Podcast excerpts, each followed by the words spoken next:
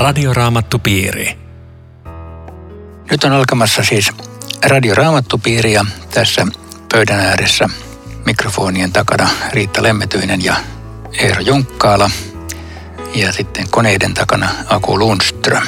Ja meidän keskusteltavanamme on Luukkaan evankeliumin kymmenennen luvun loppupuolisko ja se alkaa jakeesta kaksikymmentäviisi.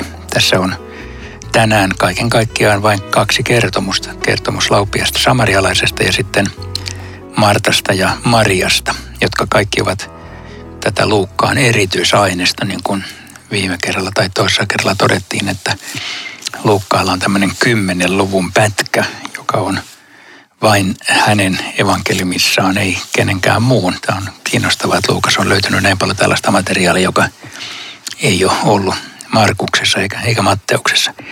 Ja tämä teksti alkaa siis Luukas kymmenen kaksikymmentäviisi näin, että muuan lainopettaja halusi panna Jeesuksen koetukselle. Hän kysyi, opettaja, mitä minun pitää tehdä, jotta saisin omakseni iankaikkisen elämän?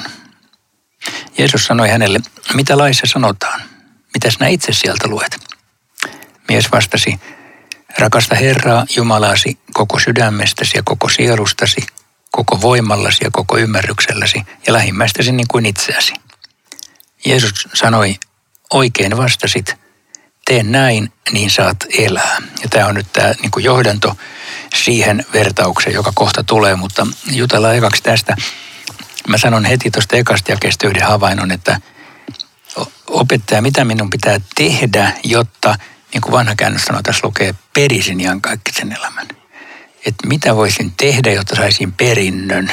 No ei mitään voi tehdä, kun ei sitä tekemällä saada. Eli siinä on jo pikkuisen kysymyksessäkin tämmöistä häikkää.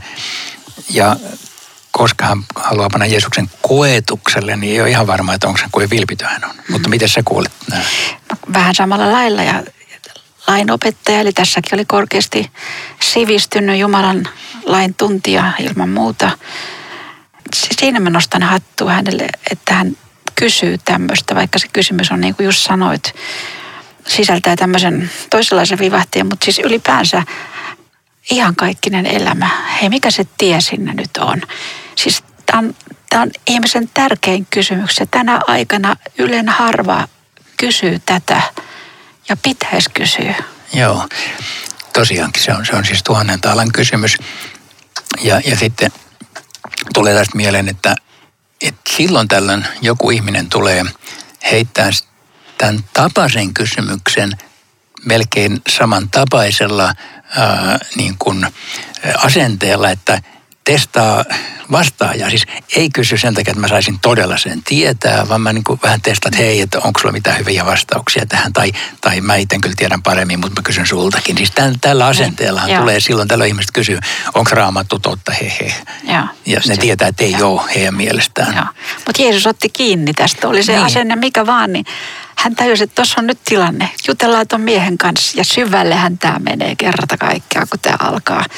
Alkaa hyvin tälle yksinkertaisesti, mitä laissa sanotaan. Ja niin Jeesus tekee vasta kysymyksen. Joo, ja sitten toisaalta hyvin tämmöinen alkeellinen kysymys, koska tämmöinen lainoppinut luki ääneen joka päivä Israelin uskontunnustuksen, johon kuului just tämä rakasta Herraa sinun Jumalasi. Tämä oli niin kuin ehkä vähän noloakin vastata, että no tietenkin. Ja, ja sitten Jeesus sanoi, että hei, siinä se oli, tee näin, saat elää. No mitäs, mitäs tämä Jeesuksen vastaus siis tässä vaiheessa tarkoittaa? Tarkoittaako se, että kun sä rakastat Jumalaa yli kaiken, niin sä pelastut, pääst taivaaseen? Kyllähän tässä rima on korkealla, mutta ei se kaveri oikein tajunnut sitten kuitenkaan, että Että rima on tavallaan ylikorkea. Niin se on liian korkea hänelle, hän ei tajunnut tätä. Sitten kun alkaa tämä vertaus, niin sitten sit hän alkaa tajuta, että hetkinen, että kai sä on ihan tolleen, tota kaikkea tarkoita. Joo, mutta Jeesus joskus tekee tällä, että hän, hän niin kuin se toiselle kaverille sanoi, että meidän myy kaikki. Niin siinäkin Jeesus asettaa riman siis niin korkealle, ettei se pysty siihen, jotta, jotta se tajuisi tämän ja tarvitsisi Jeesusta. Joo. Tässäkin on varmaan vähän sama. On. Muuten lähimmäisen rakastaminenhan sehän on niin kirkossa vaalittua puhetta, kiinnittämään silmään tässä, että Jeesus kytkee nämä Jumalan rakastamisen ja lähimmäisen niin tiiviisti toisiinsa, että oikeastaan lähimmäistä ei voi rakastaa, ellei Jumala itse ole saanut sen ihmisen sydäntä ensin itselleen. Niin väkevästi nämä on sidottu toisiinsa tulevaa tästä mieleen. Mut... Niin, ja, ja siis, siis tämä käsky molemmat, rakkauden kaksoiskäsky, molemmat puolethan on tavallaan ylivoimaisia ja silti näyttää suunnan, että noin pitää tehdä, noin ja, pitää elää, ja. Mutta että kukaan ei niinku täytä mittaa. Että kun Jeesus sanoo, että tee näin, niin saat elää, niin hän, hän samalla ikään kuin sanoo, että et ikinä pysty tähän, mutta yritä. Joo, se ja, kaveri ei tajunnut vielä. Niin, ei.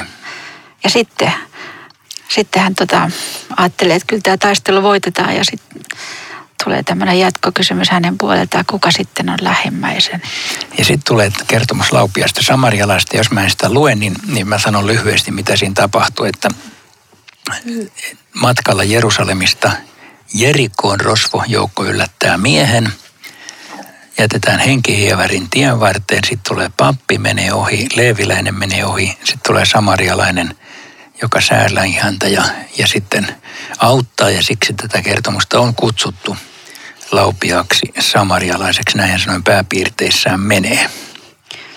Eero, sä kun oot tuolla kulkenut tuolla päin, mites pitkä tämä matka oli Jerusalemia? Se on kolmekymmentä kilometriä suunnilleen, ja sehän on heti kun Jerusalemista lähdetään Betanian taakse, niin siinä alkaa autiomaa. Mm. Se on, se on aina ollut autiomaata, koska se on Se on täysin, täysin kuiva. Että se on semmoinen autiovuoristoseutu. Mä, mä oon tietenkin mennyt sen monen kerran, lukemattomat kerrat bussilla, mutta mä oon kerran juossut sen toisinpäin sieltä Kuolleenmeren nurkasta Jerusalemiin. Että kyllä mä sen tiedän, tiedän. Mm. Siellä on muuten semmoinen talokin, jossa on tämä Laupian samarialaisen majatalo.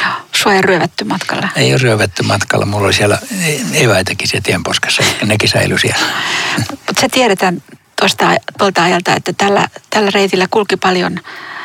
Kauppa, kauppiaita ja siellä oli semmoisia kätevät piilopaikat tämmöiselle rosvo, rosvojoukoille, niin että tämä ei tapahtunut vain yhden kerran, että ryövättiin joku matkalainen ja papit asui usein Jerikossa. Tämä on nyt menossa kotiin päin tämä pappi ja pahan kerran nyt ryövätään, koska tota, vaatteetkin lähti ja henki hieverissä, kun ajattelee autiomaata, mikä verenhukka ja jano. Ja sitten tulee tämä pappi, mikä pelastus. Niin. Ajatteletko sä, että täällä on joku nimenomainen sanoma, että siinä on pappi ja että siinä on leeviläinen? Mitä sä ajattelet? Koska kysyjä oli lainoppinut, niin mä ajattelen, että nämä, nämä on varmasti ihan tarkoituksella haettu, nämä esimerkit. Koska ainakin, ainakin pappi voisi hyvin samastua tähän, tähän tota, kysyjään. Ja ensi alkuunhan, että kun sieltä tulee pappi, niin no, no sehän on ensimmäinen, joka rupeaa auttamaan. Mutta... Miehen nähdessään hän väisti ja meni ohi. Ja nyt kun, jos ottaa selvää tuosta aikahistoriasta, musta se, se selitys, miksi hän teki, oli, on aika järkeenkäypä, koska, koska tämä oli nyt mykkämies, joka oli ihan henkihieverissä, oli ehkä kuollut. Niin tämä pappi tietenkin ajatteli, että jos on kuollut ja mä kosketan siihen, mä saastun. Me joudun lähteä takaisin Jerusalemiin. Noloa, siellä pitää suitsutusuhriin osallistua, että pääsee taas takaisin. Ja sitten juutalainen auttoi juutalaista. Se oli se lähimmäisen rakkaus siinä, meidän ne rajat. Mutta kun ei se tiennyt, oliko tämä juutalainen, niin saastumisen kielto oli ihan ehdoton. Lähimmäisen rakastaminen ja auttaminen oli ehdollinen, eli painetaan ohi.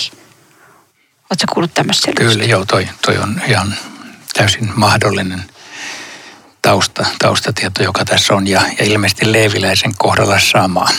Että se, se tota, tämmöinen saastumisen pelko, ellei sitten sitten joku raamaton selittäjä pohtii, että vaikka ei siinä olisi ollut totakaan, minkä sä sanoit, mikä on täysin mahdollista, niin jo pelkästäänkin se, että, että siis kaveri näkee huonossa kunnossa olevan ja menee ohi, mm.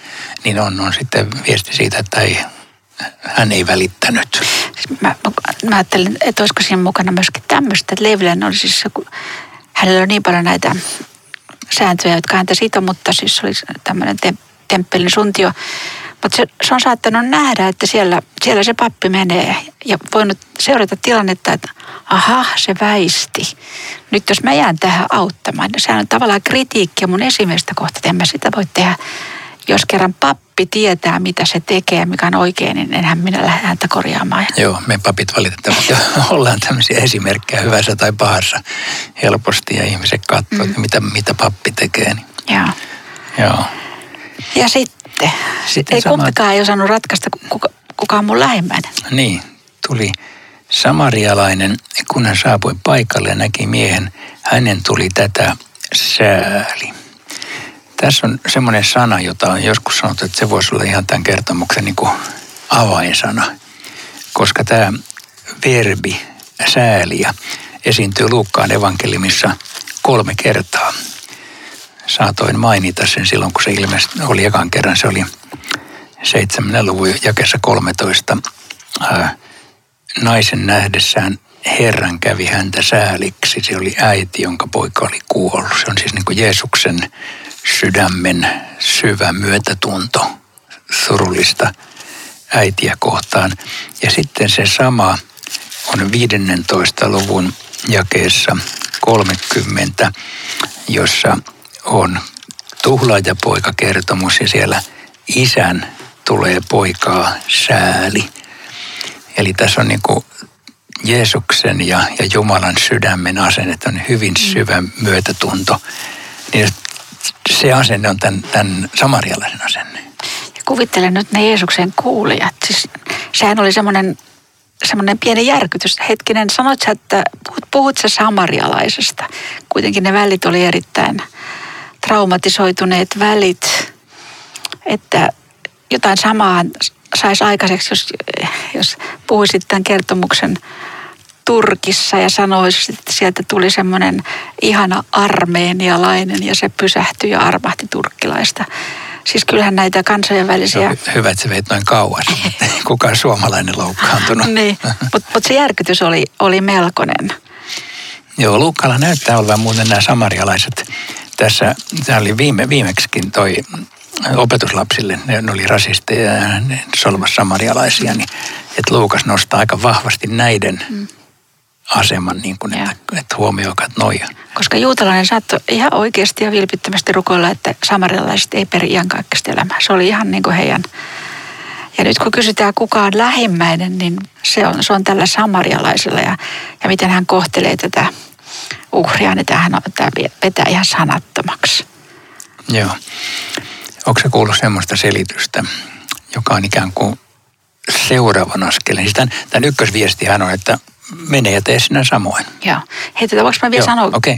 tähän, kun se vei sen majataloon, niin tota, mä luin tämmöisenkin tota aikahistoriallisen tiedon, että, että olisi voinut olla mahdollista, että jossain siellä Jerikossa tulee joku sukulainen, joka tajuu, että hei, toihan on se mun, mun setä tuossa. Mitä sä sillä teet? Ja samarialainen tekee, te on, pitää häntä käsissään, niin tota, olisi voinut lähellä olla myöskin tämmöinen verikoston uhka. Että sehän on tehnyt sille tämän kaiken pahan. Mutta että hän ei pelkää niin kuin omaa nahkaansa, eikä sano, että hei, mun täytyy äkkiä häipyä, hoida tämä kaveri nyt kuntoon. Jää sinne, rahoittaa sen, koska jos ei kuluja maksa, niin ei, ei, ei täällä olisi ollut tulevaisuutta. Eli tämä samarialainen tekee käsittämättömiä eleitä kautta linjana. Joo, toi verikostoteoria on muuten aika kiinnostavaa. Siis kun me oltiin Afrikassa, niin meille sanottiin suurlähetystön virkailijoiden puolesta, että jos te autolla ajaessanne joudutte jonkinlaiseen onnettomuuteen, jos, jos te aiheutatte jotakin ruumiin vammaa jollekin paikalliselle, älkää jääkö siihen auttamaan, vaan ajakaa suoraan seuraavalle poliisiasemalle. Oho. Ja kertokaa, mitä tapahtuu. Eli että jos jäätte siihen, niin sieltä tulee ehkä, ehkä puskasta sen kaverit, jotka, jotka tota, tappaa teidät. Ja. Niin kuin kostoksi, veri, verikosto. Että siis tämmöinen ajattelu on tänä päivänä niin totta, että ja. se on, se on aika kiinnostavaa, että tässäkin taustalla voisi häivähtää niin kuin tällainen... Tällainen, tota... Että samarialainen ei pelännyt omaa henkeänsäkään, kun hän hoiti tämän asian loppuun. Joo, sen, sen rooli on vahva. Elikkä, mutta nyt tässä on vielä yksi pointti, johon puututaan sen jälkeen, kun meillä on tässä pikkuinen tauko. Tämä on Radioraamattupiiri. Ohjelman tarjoaa Suomen Raamattuopisto. w w w piste radioraamattupiiri piste f i Me jatketaan keskustelua Luukkaan evankeliumin kymmenennestä luvusta ja sen loppupuoliskosta. Ja Riitta Lemmetyinen on tässä pöydän ääressä ja minä olen Eero Junkkaala. Laupias samarialainen kertomus on ollut meillä pohdittavana ja sen pääsanoma kyllä hyvin epäilemättä on se, että mene ja tee sinä samoin, kun näet hädässä olevan ihmisen, mene ja auta. Tämä ei kuitenkaan ole suoranaisesti vastaus tuohon kysymykseen, miten perisi iankaikkisen elämän. Siihenhän Jeesus jo vastasi, rakasta Herraa yli kaiken, eli siis no, ja samalla nosti riman niin korkealle, että siitäkään ei pääse yli, eli, eli tarvitaan Jeesusta pelastajaksi. Mutta tässä näytetään, tee näin. Mutta sitten tällä kertomuksella on siis nähty ihan toisenlainenkin ulottuvuus. Oletko kuullut Riitta semmoista? Olen, olen joo. Koska, koska mun mielestä se on oikeastaan ainoa ulottuvuus, mikä, mikä jotenkin kolahtaa tässä, koska jos mä ajattelen tätä lainoppinutta, hän seuraa tätä kertomusta. Ja nyt se loppuu näin, että mene ja tee sinä niin kuin se samarialainen teki. Sehän, se rimahan on aivan järkyttävä, koska oma itsekäs sydän panee kaikessa vastaan. Mutta hän ei voi tehdä tuota, no sit hän ei pääse taivaaseen. Tämä on ainoa tie. Ja sitten tulee tämä, että oliko, just tämä sun kysymys, oliko tämä se viesti, että okei, sit sä et pääse. Vai onko joku muu tie taivaaseen, mitä sä et ole vielä löytänyt, antautua Laupian samarialaisen käsiin, joka on Jeesus itse. Tämä on mielenkiintoinen kristillinen tulkinta, joka tähän on sanottu, että, että tässä niin kuin olisi ikään kuin tänne salainen viesti, että se, joka hoitaa haavat, onkin Jeesus. Se, joka vie hoidettavaksi ja sanoo, maksan kun tulen takaisin, onkin Jeesus. Tällainen kristillinen kirkko on tämän myöskin nähnyt. Mä, mä en tiedä, siis kuulijat ei voinut tätä tietenkään tajuta tällainen. Mm. Tai olisiko, olisiko Luukas voinut tajuta, kun sä kirjoitti tämän? Mä uskon, että ne on tätä ynnännyt niin paljon, että varmasti kyllä lamppu syttyy, että hetkinen.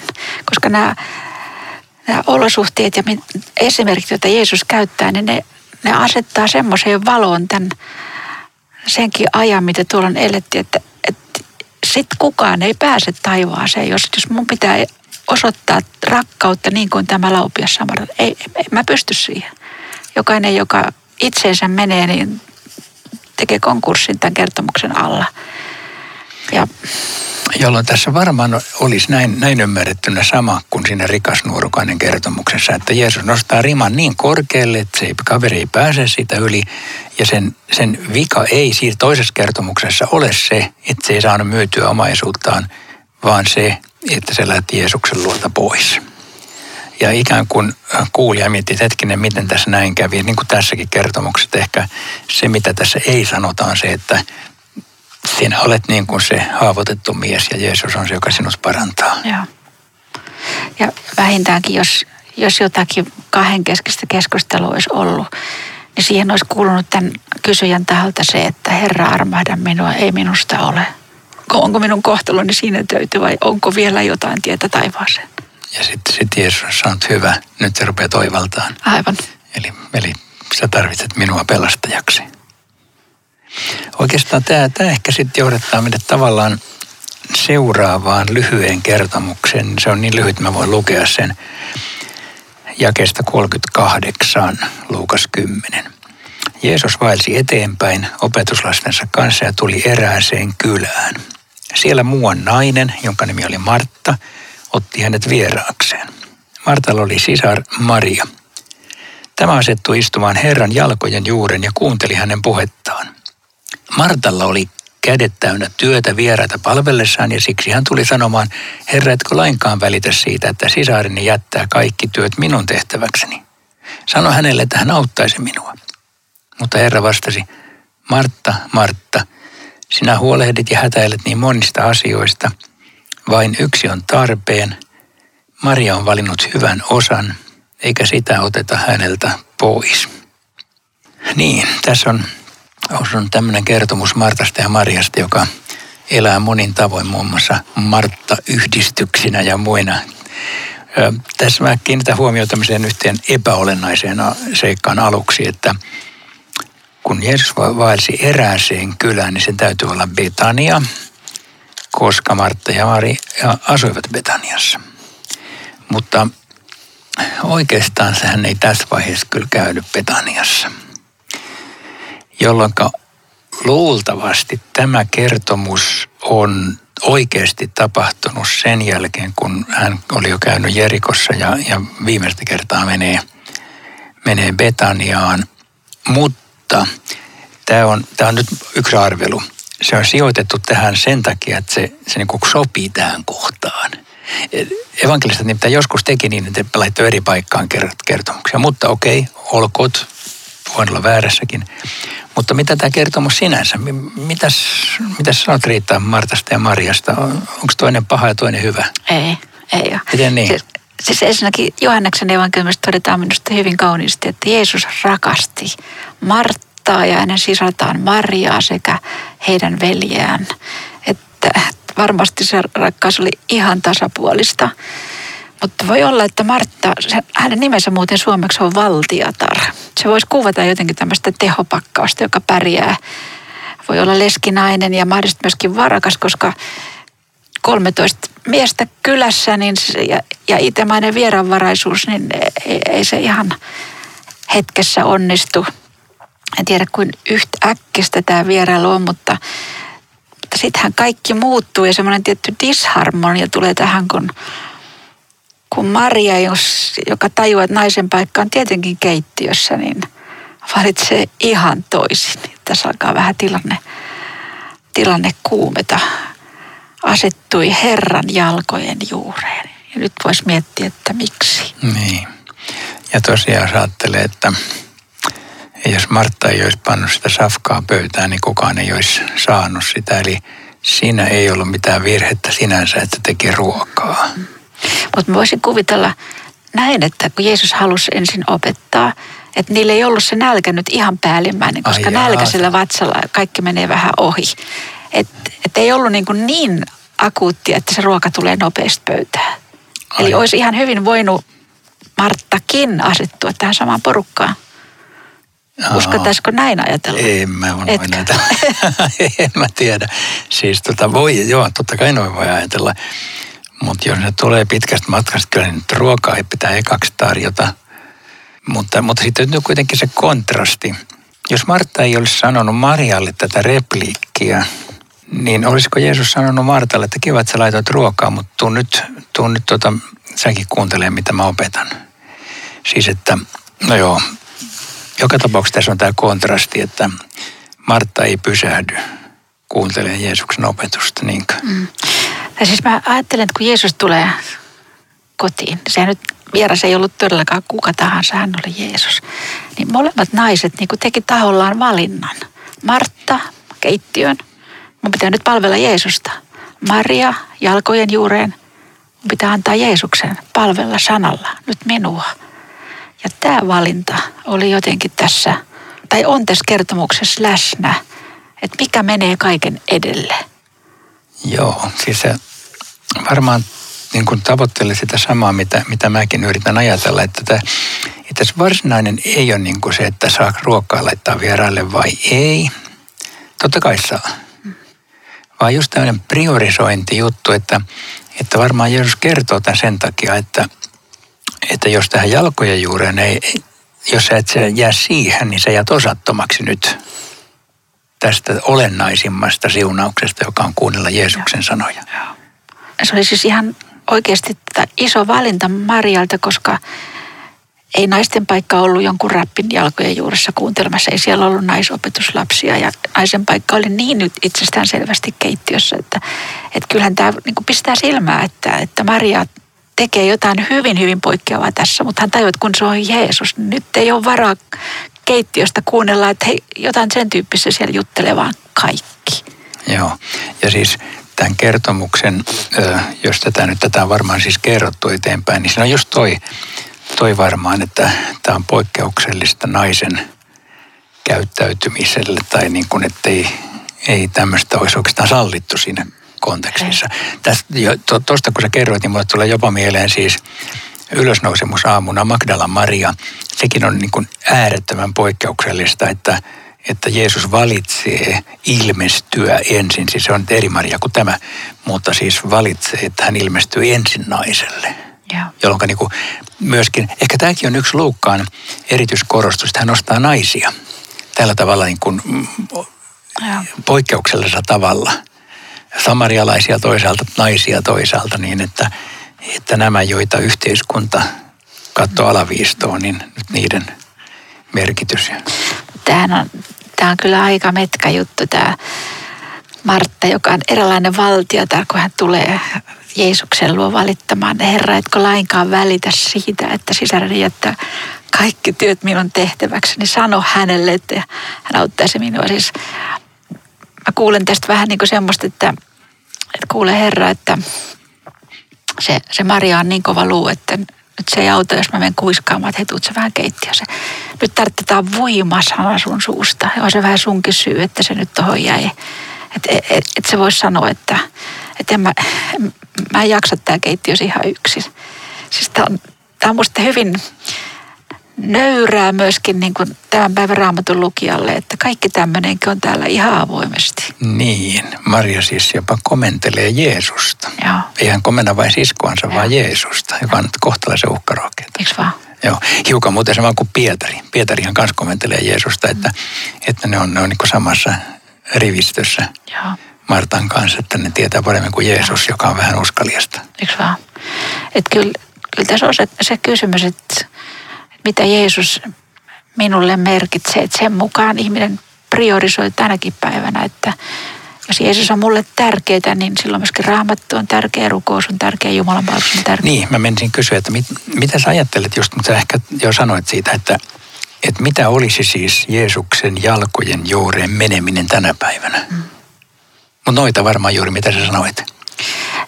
Ja kun mä oon itse ollut semmoinen suorittaja hengellisessä elämässä, niin mä yritän tämän kertomuksen äärellä aina muistaa sen, että, että ykkösjuttu kristillisessä uskossa on se, ei, ei, ei minun palvelutehtäväni, vaan se, että Jeesus palvelee minua joka päivä armollaan ja anteeksiannollaan ja lähettää sitten päivän askareisiin tai seudulle A ja seudulle B.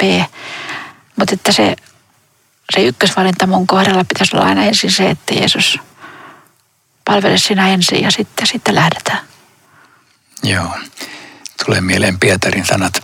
Herra, kenen luo me menisimme, sinulla on ikuisen elämän sanat. Siis ne, niitä sanoja tässä Maria on kuuntelemassa ja ne on ne, on ne sanat, joista mekin eletään. Meidän uskonelämämme ei pysy hengissä ilman Jeesuksen sanoja. Mm.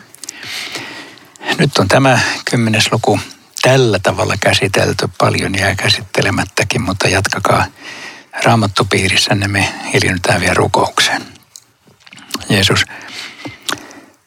auta, että oppisin istumaan jalkojesi juuressa ja kuuntelemaan, mitä sinä sanot. Mitä se sitten elämässäni merkitseekään, mutta kuuntelemaan sinua, sinun sanojasi. Herra, seurakuntasi keskellä niitä kuulen ja, ja kirkossa ja, ja Jumalan sanan kautta. Aamen. Kiitoksia kun, kun kuuntelitte. Tulkaa taas viikon päästä radion äärelle ja saa sillä välilläkin tulla. Radioraamattupiiri. double-u double-u double-u piste radioraamattupiiri piste fi